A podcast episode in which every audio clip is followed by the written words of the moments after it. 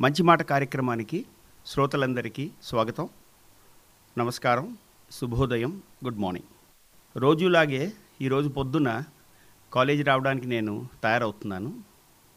బయట నుంచి అమ్మా ధర్మం చేయండి అని ఒక గొంతు వినపడింది. లోపల నుంచి మా అమ్మగారు ఈయన నెలకి ఒకసారే వస్తారు. పైన ఆయన గురించి అరటిపళ్ళు ఐదు రూపాయల కాయిన్ పెట్టాను వెయ్యి అంది. ఇవి తీసుకుని నేను బయటికి వెళ్ళినప్పుడు ఆ ముసలి వ్యక్తిని చూసి నాకు రెండు ఆలోచనలు వచ్చాయి. ఈ వయసులో ఎందుకు ఈయన ఇలా అందరిళ్ళకి వెళ్ళి యాచిస్తున్నాడు అని?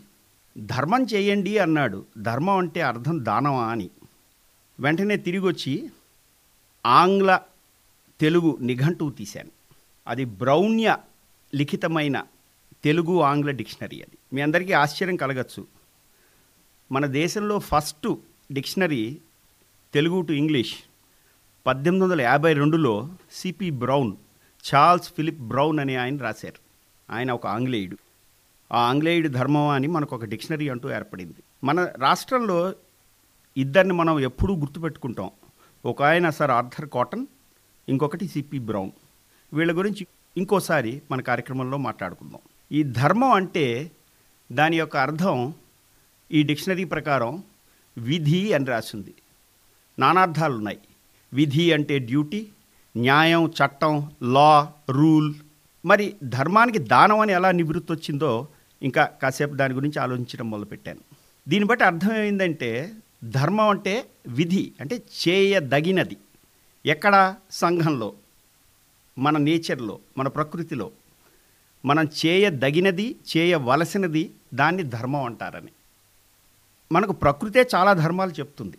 దాన్ని మనం న్యాచురల్ లాస్ అంటాం. ప్రకృతి ధర్మం అంటాం. అంటే అగ్నికో ధర్మం ఉంది వేడిగా ఉంటుంది. పావుకో ధర్మం ఉంటుంది అవి బొస కొడుతుంది. దగ్గరికి వెళ్ళి దాన్ని ఏమన్నా చేస్తే అది కాటు కూడా వేస్తుంది. అలాగే మనిషికి ఒక ధర్మం ఉంది. మిగిలిన జీవరాశులతో చూస్తే మనకు దేవుడు మనస్సు బుద్ధి రెండూ ఇచ్చాడు. మనస్సేమో ఆవేశంలకు ఆవేదనలకు లోనై నిర్ణయాలు తీసుకుంటుంది. బుద్ధి అనేది వివేక జ్ఞానంతో విచక్షణ జ్ఞానంతో నిర్ణయాలు తీసుకుంటుంది. ఈ రెండింటిని ఏది ఎప్పుడు ఈ పై చేయిలో ఉంటుందో దాని ప్రకారం మనిషి తన నిర్ణయాలు తీసుకుంటాడు. అది అతని ధర్మం. సంఘంలో మనం జీవిస్తున్నాం కాబట్టి చాలా రకాల ధర్మాలు ఉన్నాయి. మనం కుటుంబంలో ఒక వ్యక్తిగా ఉంటాం వీధిలో ఒక జీవిగా ఉంటాం. ఆ వీధి వాడ అవుతుంది ఆ వాడ ఒక ఊరవుతుంది ఆ ఊరు ఒక రాష్ట్రం అవుతుంది ఆ రాష్ట్రం ఒక దేశం అవుతుంది. ఇలాంటి దేశాలే ప్రపంచంలో భాగంగా ఉంటాయి. ఇలాంటి ప్రపంచాలు అన్నీ కలుపుకుంటే మీకు ఒక విశ్వం తయారవుతుంది. ప్రతి దానికి ఒక ధర్మం ఉంది. అదే మన దశలు తీసుకున్నాం అనుకోండి మనకు బాల్య దశ కౌమారం యవ్వనం వృద్ధాప్యం. ఏ దశలో చేయవలసిన పని ఆ దశలో చేయాలి. ఇప్పుడు బాల్యంలో మనం ముద్దు ముద్దుగా మాట్లాడతాం. ఒక యాభై ఏళ్ళ అరవై ఏళ్ళ వ్యక్తి వచ్చి చాలా ముద్దుగా అమ్మ అమ్మ నాకు బొబ్బ కావాలి అంటే అది ధర్మానికి విరుద్ధంగా ఉంటుంది. దశల తర్వాత మనకు ఆశ్రమాలు అంటాం. బ్రహ్మచర్యం గృహస్థాశ్రమం వృద్ధాప్యం వానప్రస్థం. ఏ దశలో చేయవలసిన ధర్మాన్ని ఆ దశలో మనం నిర్వర్తించాలి.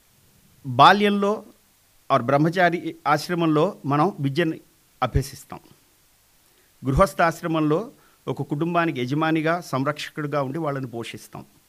సన్యాసాశ్రమంలో డిటాచ్డ్ అటాచ్మెంట్ అంటారు. అంటే అంటి అంటనట్టుగా ఉండి అందరికీ సంరక్షకుడిగా ఉంటాం.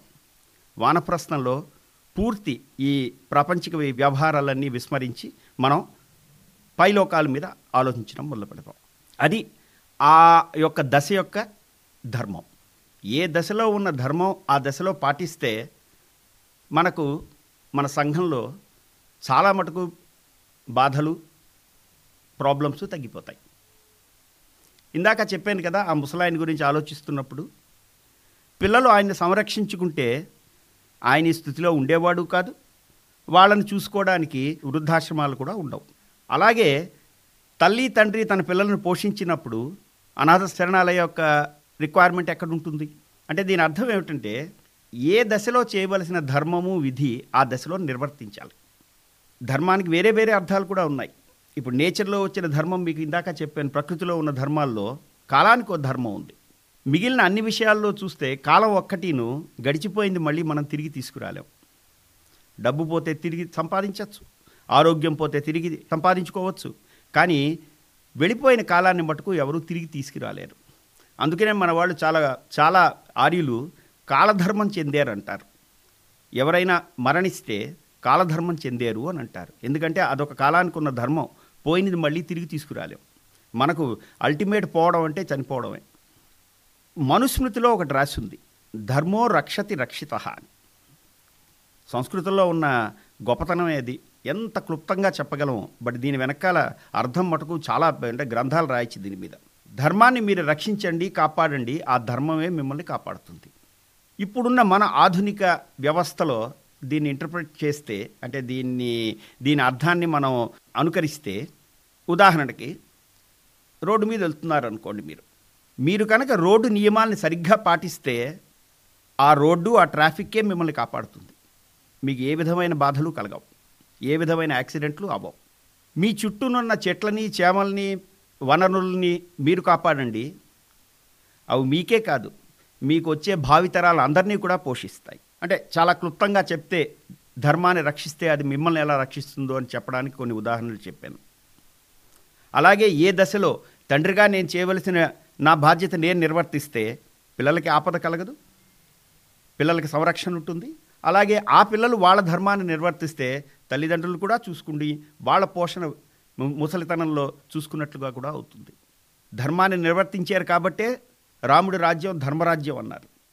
మన అశోక చక్రాన్ని కూడా ధర్మచక్రం అన్నారు. ఎందుకంటే మన ధర్మానికి అంత ప్రాముఖ్యత ఇస్తాం కాబట్టి. సో శ్రోతలందరికీ నా విన్నపం ఏమిటంటేను ధర్మం అంటే సంఘంలో మనం చేయవలసిన విధిని నిర్వర్తించడం. ఈ విధిలో ఒక భాగం ఏమిటంటే అసహాయులకి వృద్ధులకి సేవ చేయడం అందుకనే కాబోలు ఆ ముసలాయన ధర్మం చేయండి అని అన్నాడు. చివరిగా ధర్మాన్ని కాపాడండి ఆ ధర్మమే మిమ్మల్ని కాపాడుతుంది. సెలవు.